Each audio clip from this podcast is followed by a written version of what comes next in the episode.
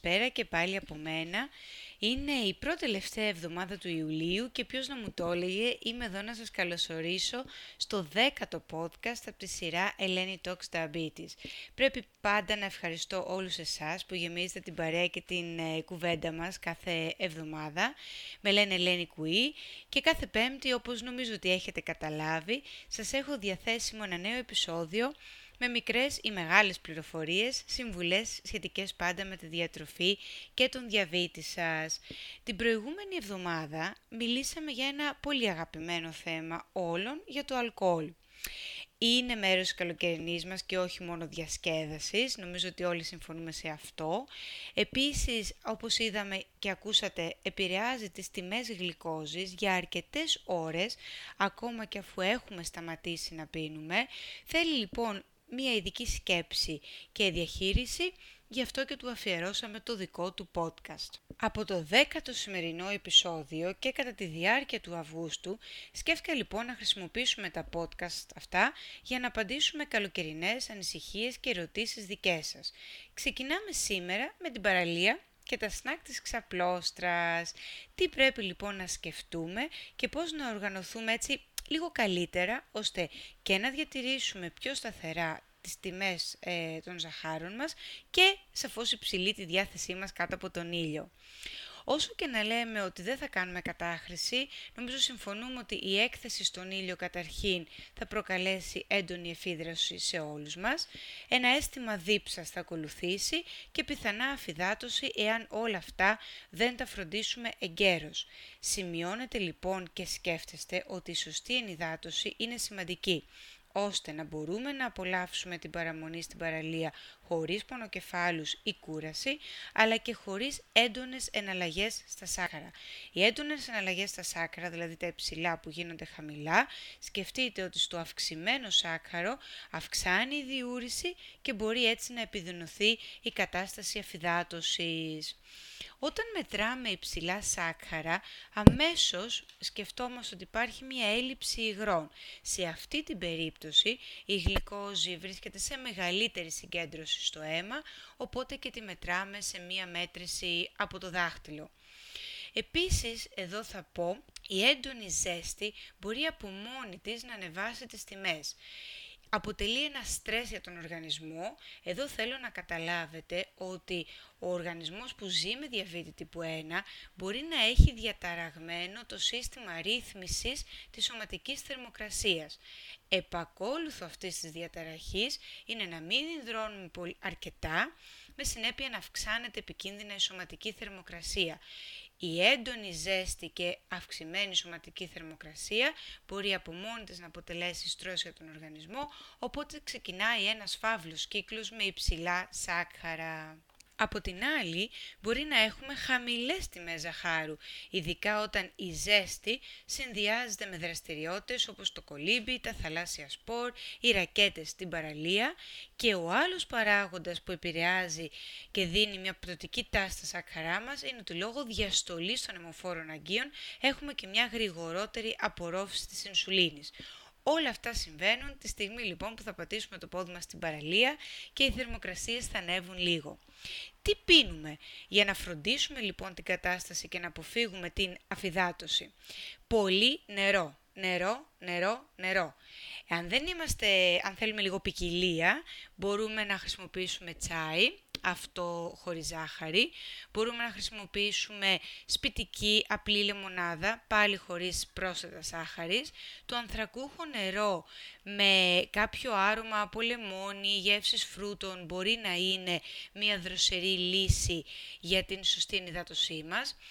Καλό θα είναι να αποφύγουμε τους χυμούς του εμπορίου, το έχουμε ξαναπεί αυτό, λόγω της μεγάλης τους περιεκτικότητας και συγκέντρωσης σάκχαρα σε υγρή μορφή, το οποίο σαφώς θα προκαλέσουν αυτές τις έντονες εναλλαγές στη γλυκόζη που θέλουμε να αποφύγουμε.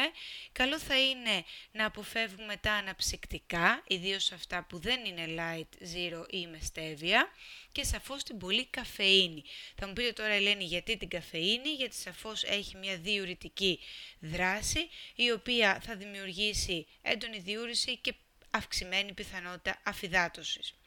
Κάτι άλλο που πρέπει να προσέχουμε στην παραλία και κατά την, ε, τις υψηλές θερμοκρασίες είναι το αλκοόλ.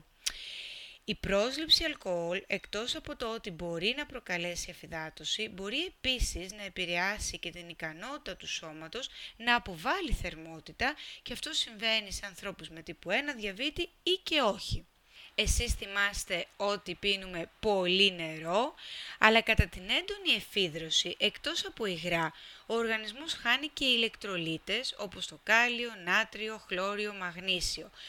Χρειάζεται λοιπόν να πληρώνουμε τα υγρά, αλλά όχι μόνο και οι ηλεκτρολίτες για να βοηθήσουμε την εύρυθμη κυρίως λειτουργία της καρδιάς μας. Τώρα, πώς αναπληρώνουμε αυτούς τους ηλεκτρολίτες; Με φυσικούς τρόπους από τη διατροφή μας.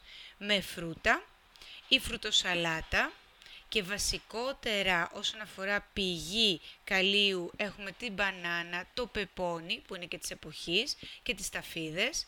Για την αναπλήρωση των υπολείπων μαγνησίου, νατρίου και χλωρίου σκεφτόμαστε έξυπνα σνακ με λίγο παραπάνω περιεκτικότητα σε αλάτι. Ναι, καλά ακούσατε, με λίγο παραπάνω αλάτι, λόγω και πάλι της έντονης εφίδρωσης. Άρα, έξυπνα σνακ όπως αλατισμένη ξηρή καρπή ή ελιές σε μικρομερίδες, δηλαδή 20-30 γραμμαρίων ξηρούς καρπούς ή 5 με 6 ελιές θα μπορούσαν να είναι απαραίτητα σνακ στην ξαπλώστρα εάν θέλουμε να τσιμπολογήσουμε κάτι χωρίς συγκεκριμένη περίπτωση να ασχοληθούμε με καταμέτρηση δατανθράκων, αλλά και να βοηθήσουμε την αναπλήρωση ηλεκτρολιτών.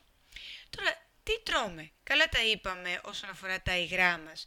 Εάν η παραμονή στην παραλία και στην ξαπλώστρα, ξαναλέω, ξεπερνά τις 2 με 3 ώρες, το στομαχάκι μας θα αρχίσει σίγουρα να ζητάει φαγητό και μία λύση είναι σαφώς να έχουμε προνοήσει και να έχουμε έτοιμα κάποια σνάκα από το σπίτι. Χαμηλά σε υδατάνθρακες, όπως ξαναλέω, εάν απλά θέλουμε να εξυπηρετήσουμε λίγο τη λιγούρα, χωρίς να ασχοληθούμε με πολλές μονάδες και καταμέτρηση υδατανθράκων, θα μπορούσαν να είναι τα στίξ λαχανικών με ντύπ από χούμους, μικρές μεριδούλες ξηρών καρπών, μία με δύο περίπου ριζογκοφρέτες με λίγο ταχίνι, βούτυρα καρπών για να αυξήσουμε το αίσθημα του κορισμού και τώρα για αυτούς τους πολύ οργανωμένους από εσάς με ψυγιάκι μπορούμε να έχουμε και έξτρα πρωτεΐνη όπως το γιαούρτι, το τυρί μας και το αυγό χωρίς αυτά τα συγκεκριμένα να προκαλούν άνοδο στα επίπεδα ζαχάρου. Τώρα, πάντα καλές επιλογές και ποιοτικές για αυτούς που θέλουν να διατηρήσουν πιο σταθερά τα σάκαρα, ε, για τους ανθρώπους ε, από εσάς που θα ασχοληθούν με θαλάσσια σπορ, θα κολυμπήσουν έντονα ή θα καθίσουν για περισσότερες ώρες στην, στην παραλία. Μιλάμε για σνακ σωστά αξίας 20 με 30 γραμμαρίων υδατανθράκων το πολύ, που μπορεί να περιέχουν φρέσκα φρούτα, συνδυασμό γιαούρτι με φρούτου, κριτσίνια λαχανικών, τα κριτσινάκια που βρίσκουμε στους φούρνους με καρότα, μπατζάρι, καλαμπόκι, σπιτικές μπάρες δημητριακών, μία ίσως σπιτική πίτα με λίγο φύλλο, από αυτές που μπορούμε να φτιάξουμε εμείς στο σπίτι, χορτόπιτα ή τυρόπιτα, οπότε η μεγαλύτερη ε, μερίδα της πίτας έρχεται από τη γέμιση και όχι από το φύλλο της φωλιάτα κτλ. Ή μπορεί να έχουμε μαζί μας κράκερ με λαχανικά και λίγο έξτρα τυρί. Τώρα, όλες αυτές οι επιλογές θεωρώ ότι είναι εύκολες στην προετοιμασία τους, αλλά και στη μεταφορά τους και στην συντήρησή τους στην παραλία. Εκείνο σαφώς που δεν χρειάζεται να ξεχνάμε είναι ότι θα πρέπει μαζί μας να έχουμε πάντα και θεραπεία για την υπογλυκαιμία, γιατί η υπογλυκαιμία θα συμβεί ακόμα και στις διακοπές, ακόμα και με τον πιο ε, προσεκτικό σχεδιασμό. Εύκολα στην παραλία, μπορούμε να έχουμε τα ζελεδάκια μας, μπορούμε να έχουμε συσκευασμένους τους χυμούς μας έτοιμους σε περίπτωση που τους χρειαστούμε ή glucotabs ή αντίστοιχες ταμπλέτες γλυκόζης που θα καταναλωθούν σε συγκεκριμένη ποσότητα, θα λύσουν το θέμα πολύ γρήγορα και εύκολα. Προσοχή θα πω εδώ σε γρανίτες παγωτά ή παγωτά μηχανής που μπορεί να έχουν μεγάλη περιεκτικότητα σε ζάχαρη. Τώρα για, γι' αυτό σας έκανα και ένα teaser να το πω, θα μιλήσουμε στο επόμενο podcast το καλοκαιρινό μας.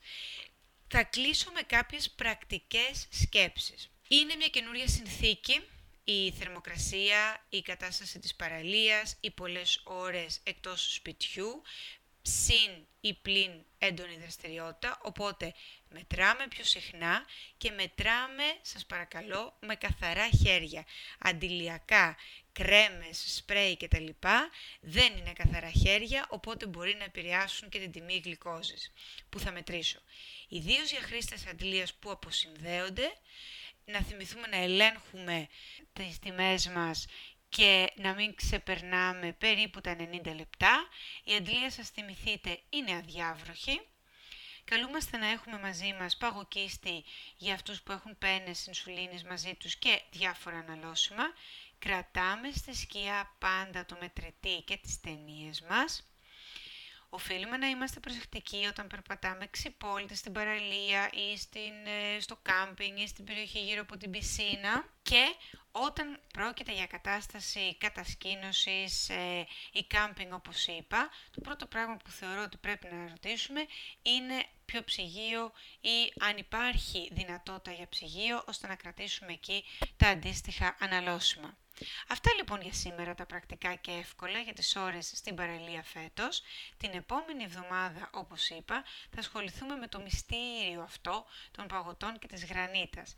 Μείνετε συντονισμένοι, γιατί όσο να είναι ένα παγωτό μηχανή θα το ζηλέψουμε όλοι. Καλή εβδομάδα και καλή συνέχεια διακοπών για εσάς που είστε ήδη εκεί.